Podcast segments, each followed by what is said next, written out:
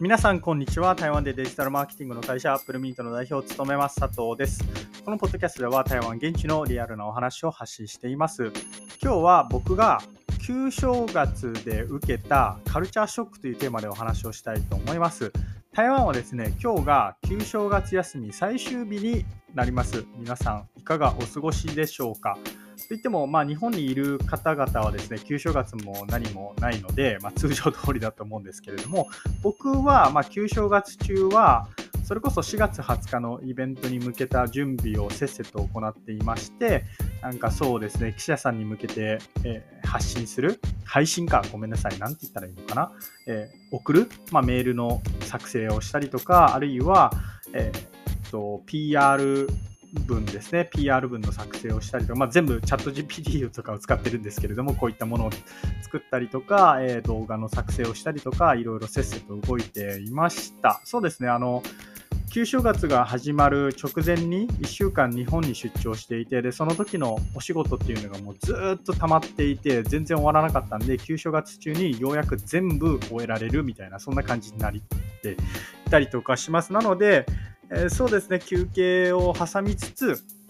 まあ、お仕事をしていたみたいなのが僕の旧正月になるんですけれども、あの、ポッドキャストの配信、ちょっと更新が滞っていてすみません。まあ、これちょっと理由があって、あの、少し言い訳になるかもしれないんですけれども、まあ、更新がめちゃくちゃ面倒になったっていう話が実は背景にあったりとかします。僕が普段こうやってポッドキャストを撮ってる、えー、Spotify のポッドキャストなんですけれども、まあ、もともと Spotify が内蔵していたサービスみたいなのを使って録音をして、で、バックグラウンドミュージックを足していたりとかする、したんですよ。で、このサービスっていうのが、どうやらですね、今年の6月に終わるみたいで、で、6月からは、リバーサイドっていうツールを使ってくださいみたいな、えー、通知が来てたんですね。まあ、通知というか、この Spotify の、この、なんていうんですか、ポッドキャストを撮る画面上に、えー、リバーサイドに切り替わりますみたいなことが書いてあって、で、このリバーサイドっていうのを試しに使ってみたんですよ。使ってみたらめちゃくちゃ使いづらくて、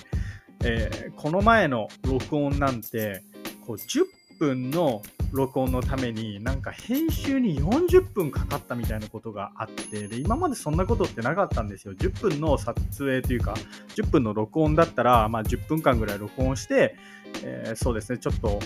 まあ、聞き直してとか、うん、少し修正したりとかして、少し、もう少し時間かかるかなぐらいの程度だったんですけれども、まあ、いかんせん、たった10分の、えー、ポッドキャストを撮るために30分、40分も僕が稼働していたら、まあ、他の仕事がどんどん溜まっていっちゃうっていうことで、でそこからどんどんポッドキャストを撮るのが、えー、嫌になったというか、ちょっと億劫になったんですけれども、そしたらですね、えー、この前、また Spotify のポッドキャストのこのページに来たら、この前というか、まあ、昨日今日の話なんですけれども、来たら、まあ、どうやら今年の6月で、えー、既存のツールは使えなくなりますけれども、実は使えますよみたいな URL があって、でそこを URL クリックすると通常通り配信ができるっていうことが分かったんで、今こうして撮っています。まあ、なので、リバーサイドっていうツールがどれだけ今後、え、使いやすくなるかっていうのは分かんないんですけれども、これが仮にですよ、え、使いづらいままだったら、もしかしたらこのポッドキャスト6月で、え、終えるかもしれないな、みたいな、まあ、そんなことを考えていたりとかします。まあ、すいません。ちょっとネガティブな話で始まっちゃったんですけれども、本題に戻したいと思います。旧正月のカルチャーショックですね。今日は、そうだな、3つぐらい皆さんにお話しできればなっていうふうに思っています。じゃあ1つ目に皆さんに、えお伝えしたいカルチャーショックなんですけれども、そうだな、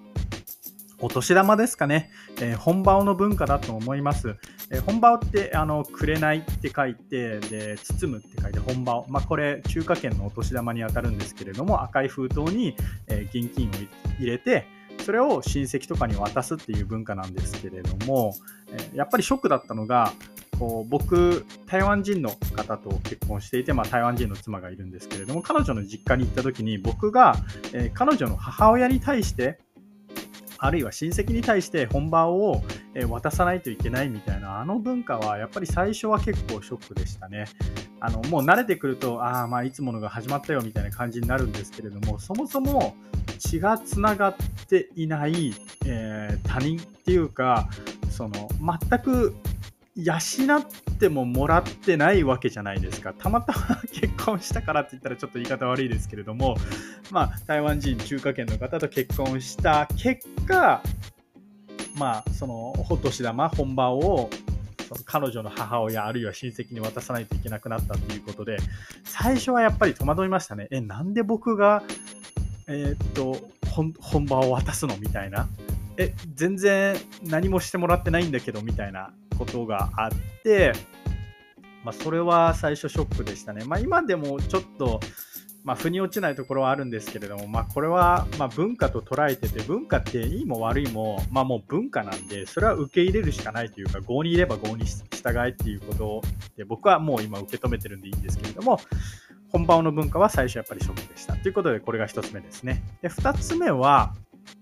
あの、金、金、金みたいな、もうとにかくお金大好きみたいな文化っていうのは最初ショックでしたね。まあ、日本はちょっと極端にお金儲けとかお金の話をするのが嫌いすぎるっていうところはあるかもしれないんですけれども、まあ、とにかくこの中華圏といいますか台湾とかだとじゃあ旧正月になります、えー、なんか一言目によく言われるのが恭喜發財ってあのお金持ちになれますようにみたいなそういう言葉を皆さん平気で言ってますしなんかこう旧正月ですでなんでなんなんお違うあのなお参り？なんて言うんだ？ごめんなさい、神社にあのよく行くじゃないですか。参拝っていうのかな？あの日本語がパッて出てこないんですけれども、まあ、神社に行くじゃないですか。神社みたいなそういう場所に行った時に、まあ、皆さんお参りに行くわけじゃないですか。で、その時に誰、あのみみんなが何を願うかって、えー、今年も1年、すごくお金持ちになれますようにみたいな まあなんか、